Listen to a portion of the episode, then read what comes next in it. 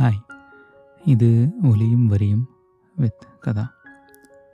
இன்றைக்கி நம்ம பார்க்க போகிற பாட்டு அஷுதோஷ் கௌரிகர் இயக்கத்தில் ஏஆர் ரஹ்மான் இசையமைச்ச ஜோதா அக்பர் படத்திலிருந்து முழுமதி அவளது முகமாகும் என்ற பாட்டு. நம்ம எல்லாருக்கும் தெரியும் இது தமிழ் மொழியாக்கம் செய்யப்பட்ட ஹிந்தி படம். ஸோ இந்த பாட்டோட தமிழ் பாடலாசிரியர் நன்னது தென் நான் முத்துக்குமார் அவர்கள். சரி இப்போது ஷோக்குள்ளே போகலாம் காதல். விடிவியில் சொல்கிற மாதிரி நம்மளை போட்டு தாக்கணும் தலைக்கீழே போட்டு திருப்பணும். உன்னை பார்த்தப்போ எனக்கான மாதிரி என்னை பார்த்தப்போ உனக்கான மாதிரி.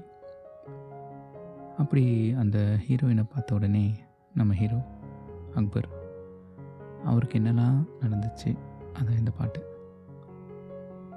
அவங்களோட கல்யாணம் ஒரு பொலிட்டிக்கல் மேரேஜ் அரசியல் ஆதாயத்துக்காக நடந்த கல்யாணம். ஆனால் ஜோதாவை பார்த்ததும் அக்பர் விழுந்துட்டார். அவங்க ரெண்டு பேரும் கல்யாணம் ஆகியிருந்தாலும் தனியாக தான் இருக்காங்க. அந்த தனிமை அவர் மனசில் அந்த காதலை எப்படி ஆழமாக்குதுன்னு பார்ப்போம். முழுமதி அவளது முகமாகும். மல்லிகை அவளது மனமாகும். அக்பர் ஒரு நாட்டோட ராஜா. அவர் காதல் வசப்பட்டிருக்கார் இல்லையா? ஸோ அவரோட லீஷர் டைமில் அவர் பார்க்குற எல்லா விஷயத்துலேயும் அவர் தன்னோட காதலை பார்க்குறாரு. வானத்தில் பார்க்குறப்போ முழு மதி இருக்குது அந்த முழு மதியில் அவரோட முகத்தை பார்க்குறாரு. மல்லிகை அவளது மனமாகும்.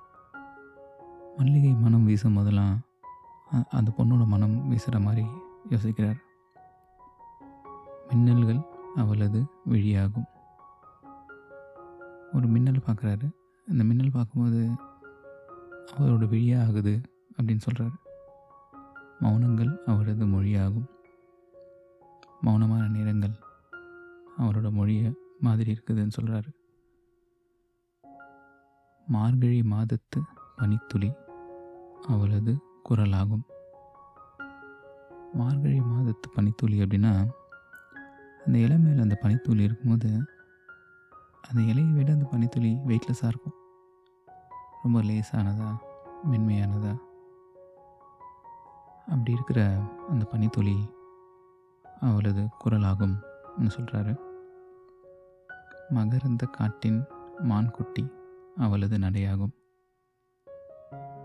மகரந்தம் அப்படின்னா இந்த இடத்துல ஃப்ராக்ரன்ஸை மீன் பண்ணுறாங்கன்னு நினைக்கிறேன். ஒரு நல்ல வாசனை உள்ள ஒரு காட்டுக்குள்ளே ஒரு மான்குட்டியை ஓடணும் எப்படி இருக்கும்? அந்த மான்குட்டி ஓடுறது அவரோட நடையாக தான் அவளை ஒரு நாள் நான் பார்த்தேன். இதயம் கொடு என வரம் கேட்டேன். அரேஞ்ச்டு மேரேஜ்னு நம்ம பேசணும் இல்லையா? ஒரு நாள் தான் அவங்கள பார்த்துருக்காரு. பார்த்துட்டு சொன்ன மாதிரி காதலில் விழுந்துட்டார். இதையும் கொடு என வரம் கேட்டேன். அதை கொடுத்தால் உடனே எடுத்தே சென்று விட்டாள். கல்யாணத்துக்கு சம்மதிச்சிட்டாங்க. ஸோ இதயத்தை என்கிட்ட கொடுத்துட்டாங்கன்னு நினச்சேன். ஆனால் சேர்ந்து வாழ்கிறதுக்கு அவங்க இன்னும் சம்மதிக்கலை. ஸோ கொஞ்சம் கொடுத்தாங்க. உடனே எடுத்து சென்று விட்டாள் அப்படின்னு சொல்கிறாரு ஸோ முதல் சரணம். கால் தடமே பதியாத கடல் தீவு அவள்தானே. அதன் வாசனை மணலில் பூச்செடியாக நினைத்தேன். கால் தடமே பதியாத கடல் தீவு. இது வரைக்கும் யாரும் போய் அடையாத ஒரு கடல் தீவு போல இருக்கிற ஒரு பெண். அது அவள் தான் அப்படின்னு சொல்கிறாரு ஆஸ் அ கிங் ஒரு ராஜாவா ஒருத்தர் யார் இது வரைக்கும் அடையாத ஒரு இடம் அப்படின்னா தான் போய் அந்த இடத்த அடையணும்னு தான் எதிர்பார்ப்பு எல்லோரும் நினைப்பாங்க. பட்டு என்ன சொல்கிறார் பாருங்கள் அதன் வாசனை மணலில் அந்த தீவோட வாசனையான அந்த மணலில் பூச்செடியாக நினைத்தேன். அதில் ஒரு பூச்செடியாக நான் இருந்தால் கூட எனக்கு போதும். மீனிங் நான் வந்து ஒரு பவர்ஃபுல்லான ஆளாக இருக்கலாம். ஆனால் இந்த த- தீவு மாதிரி இருக்கிற இந்த பொண்ணை நான் அடைய விரும்பலை. அவன் மனசில் ஒரு சின்ன ஓரத்தில் ஒரு இடம் கிடைச்சா போதும். அதன் வாசனை மணலில் பூச்செடியாக நினைத்தேன். பூச்செடி ஆக நினைத்தேன். அடுத்தது கேட்டதுமே மறக்காத மெல்லிசையும் அவள்தானே. அதன் பல்லவி சரணம் புரிந்தும் மௌனத்தில் நின்றேன். அவர் நம்ம படத்தில் பார்த்தோன்னா ஒரு இசைப்பிரியர். இந்த இந்த பொண்ணு வந்துட்டு எப்படி இருக்கிறாங்க அப்படின்னா கேட்ட உடனே மறக்காத ஒரு மெல்லிசை மாதிரி இருக்கிறாங்களாம். அவ்வளோ இனிமையான ஒரு இசை மாதிரி. அந்த அந்த இசையில் என்னென்னா அவருக்கு வார்த்தைகள் பல்லவி சரணம் இது எல்லாமே புரியுது. புரிஞ்சுதுன்னா ஞாபகமும் இருக்குது இல்லையா? ஆனால் புரிஞ்சும் கூட கூட பாடுறதுக்கு வரல. அவர் அந்த அந்த பாட்டோட சேர்ந்து பாடுறதை விட தள்ளி இருந்து அந்த பாட்டை ரசிக்கிறது எனக்கு பிடிச்சிருக்கு அப்படின்னு சொல்கிறாரு கேட்டதுமே மறக்காத மெல்லிசையும் அவள் தானே. அதன் பல்லவி சரணம் புரிந்தும் மௌனத்தில் நின்றேன். ஒரு ரசிகனா மௌனத்தில் நிற்கிறார். ஒரு கரையாக அவள் இருக்க மறுக்கரையாக நான் இருக்க. இடையில் தனிமை தழும்புதே நதியாக. ஒரு ஒரு கரையில் இவர் இருக்காராம் அதுக்கு எதிர்கரையில் அவங்க இருக்கிறாங்களாம் இவங்க ரெண்டு பேருக்கு நடுவில் ஒரு நதி ஒன்று அமைதியாக மேலே பார்க்கும்போது அமைதியாகவும் அதுக்கு கீழே போய் பார்த்தா கொஞ்சம் ஆக்ரோஷமானதாகவும் ஒரு நதி ஒன்று தழும்புது. தனிமை அப்படிங்கிற ஒரு நதி. ரெண்டு பேரும் ஒருத்தர் ஒருத்தர் பார்த்துக்கிட்டு இருந்தாலும் தனித்தனியாக தான் இருக்கிறோம். நமக்குள்ள இந்த தனிமைன்ற ஒரு நதி ஒன்று தழும்புதுன்னு சொல்கிறாரு காணல் நீரில் மீன் பிடிக்க கைகள் நினைத்தால் முடிந்திடுமா? காணல் நீர். நமக்கு தெரியும் அது ஒரு இமேஜினரியான விஷயம். அது மீன் பிடிக்கணும்னு சொல்லி கைகள் நினச்சா மீன் பிடிக்க முடியுமா? தொடவே முடியாது இல்லையா? அடுத்த வரியில் சொல்கிறாரு நிகழ்காலம் நடுவில் வேடிக்கை பார்க்கிறது. இந்த ப்ரெசண்ட் இந்த ரியாலிட்டி ஒரு செகண்ட் அந்த இமேஜினேட்டி அந்த ஒரு செகண்ட் தோன்றி மறைகிற அந்த காணல் நீரில் மீன் பிடிக்கணும்னு நினைக்கிறேன்.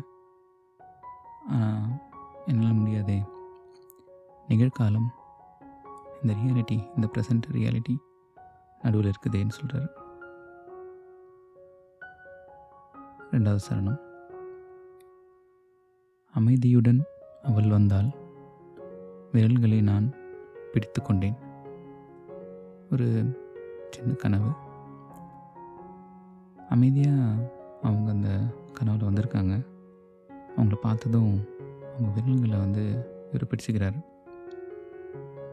பல வானவில் பார்த்தே வழியில் துறந்தது பயணம்.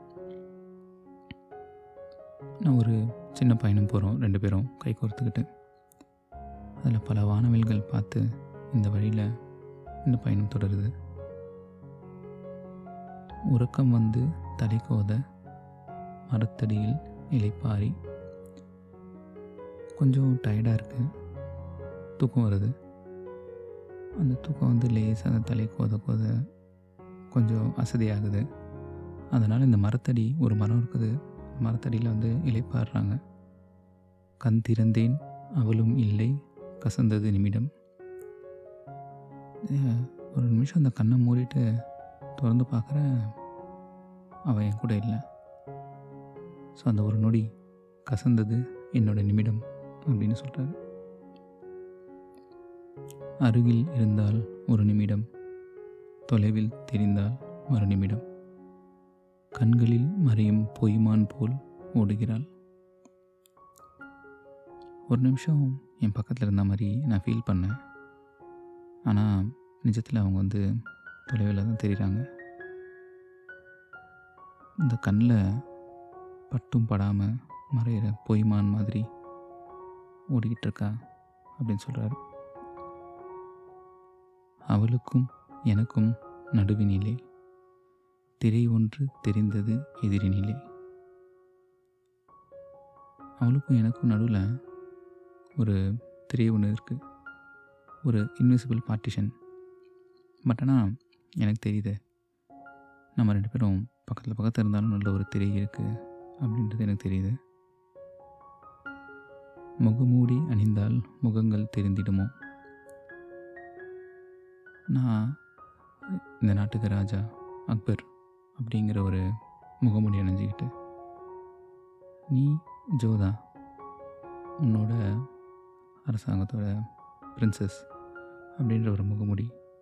நம்ம ரெண்டு பேரும் கல்யாணம் பண்ணிக்கிட்டாலும் ஒரு அரசியல் கல்யாணமாக இருக்கிறதுனால ரெண்டு பேரும் வந்து வேற ஒரு முகத்தை தான் ஒருத்தர் ஒருத்தர் காமிச்சிட்ருக்கோம். இன்னும் உண்மையான முகத்தை பார்க்கல. ஸோ அதுதான் கேட்குறாங்க முகமூடி அணிந்தால் முகங்கள் தெரிஞ்சிடுமோ என்னை பற்றி நீ என்னைக்கு தெரிஞ்சுக்கிறது? உன்னை பற்றி நான் என்னைக்கு தெரிஞ்சுக்கிறது? ஸோ அந்த ஃபால்ஸ் அப்பியரன்ஸ் தாண்டி ட்ரூ ஐடென்டிட்டியை எப்போ தெரிஞ்சுக்கலாம்? அப்படின்னு யோசிக்கிறார். சொல்லி பாட்டு முடிச்சிருக்காங்க. So yeah that's the show thank you for listening இப்படி ஒரு அழகான பாடல். இதை பற்றி நீங்கள் என்ன நினைக்கிறீங்க? தொடர்ந்து பேசணுன்னா எனக்கு எழுதுங்க.